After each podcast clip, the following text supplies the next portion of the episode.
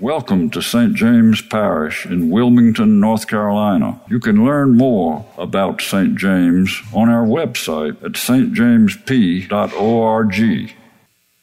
I wonder when you hear the word blessed or blessed, what comes to mind? Not the bless you after you sneeze or that bless your little heart backhanded insult. I'm talking about the divine word that means highly favored very welcome. Oh, how happy. That's what blessed means. The meaning of a word sometimes gets a bit skewed, doesn't it? Don't you know that lots of words that young people bring home seem to change? For example, I've just learned, Dad, that is sick, really means, Dad, that is cool, which really means, Dad, that is great. This happens all the time. Same word, several meanings, all depending on the crowd, all depending on the circumstances and the conditions. So today in our gospel, we get to see Jesus take on this theme. He's going to make sure we understand the meaning of the word blessed. Now, earlier than we get to hear in today's reading, Jesus chose those who would be his 12 apostles. He was up on the mountain. He spent a whole night in prayer to choose them. I think it is so interesting to think of God talking to God to pick 12 people to help God. I mean, being God, Jesus could have used his infinite knowledge, but he didn't. He did the work of prayer as a human being. So let's pay attention to that, shall we? To what Jesus did before he made a big decision. He put himself in prayer all night long. And that, by the way, is something I've never successfully done without falling asleep. Because of that time, though, Jesus came up with the 12 people who would effectively carry the gospel forward to all the world. Now tell me that prayer is not powerful. So Jesus has come down from that mountain. His 12 are with him, and there are so many people there trying to touch Jesus. They want to be blessed by him. Hear this verse again. And all in the crowd were trying to touch him, for power came out from him and healed all of them. For power came out of him. Do you remember that this has happened before? That woman with a bleeding disorder who touched the very tip, the very hem of Jesus' robe, and it says, quote, at once Jesus realized that power had gone out from him. Jesus had the power of God in him, and it cost him something, at least in the sense that he could, he could feel it happening, power going out of him to heal people. I don't think that the power that left Jesus to do the healing work depleted him.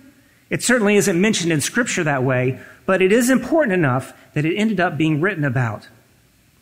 So there we are with this great crowd, all of them trying to touch Jesus all at once. Lots of people from lots of places. Luke clearly states specific geographic regions that are represented Judea, Jerusalem, Tyre, Sidon. That's Luke's reminder that wherever Jesus is prepared to preach, it's for everyone, all people, the Jews, the Gentiles, you, me. This congregation includes those who have illness, those who have trouble, poverty, hunger, all kinds of special concerns. And again, boy, are they looking for one thing from Jesus to be blessed. So now that Jesus has prayed and picked his disciples, we're going to hear him preach. The crowd wants a blessing, so he's going to give them one. The next 30 verses together here in Luke are known as the Sermon on the Plain. Today, though, we only get the first nine verses, the section known as the Beatitudes. Now, to many of you, I bet those words sounded familiar. So much so, you might have thought, wait a minute, isn't that the Sermon on the Mount? Don't we already know this? To which the answer is no. This sermon actually takes place at a totally different location, the opposite side of the Sea of Galilee, with a totally different congregation.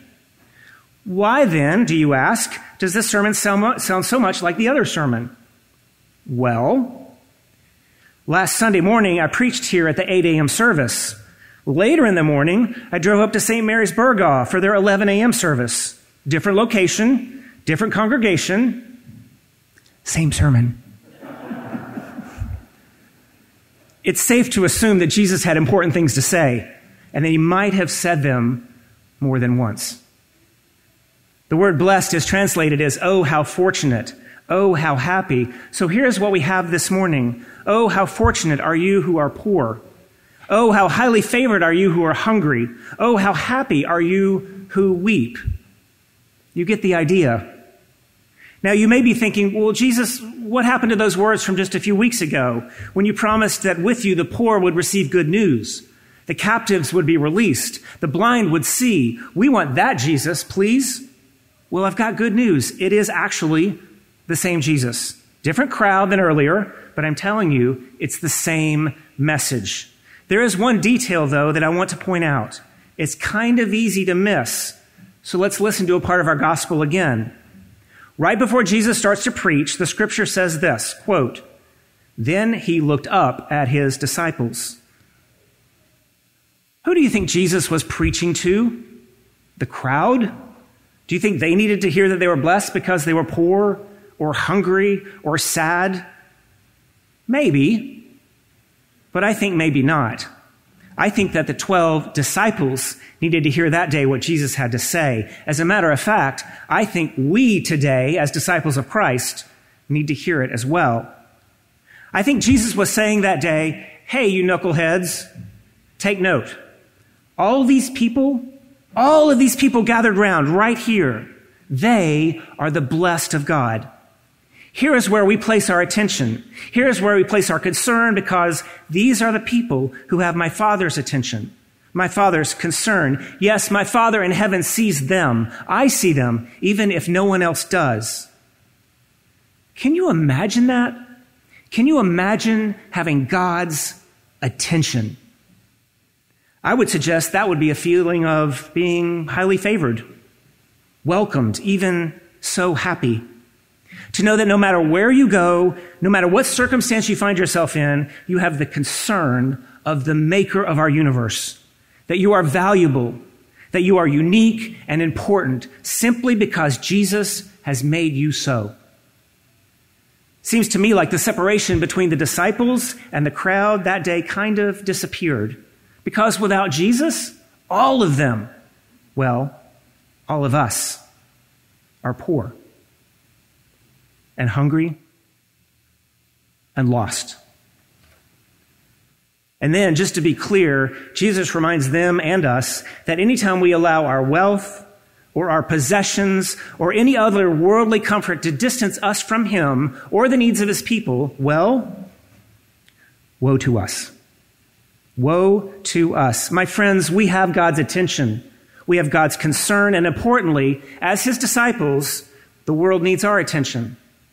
The world needs our concern. So then, may the message of God's blessings, of God's attention be brought by us to every single person we encounter. Highly favored, very welcome. Oh, how happy. Amen.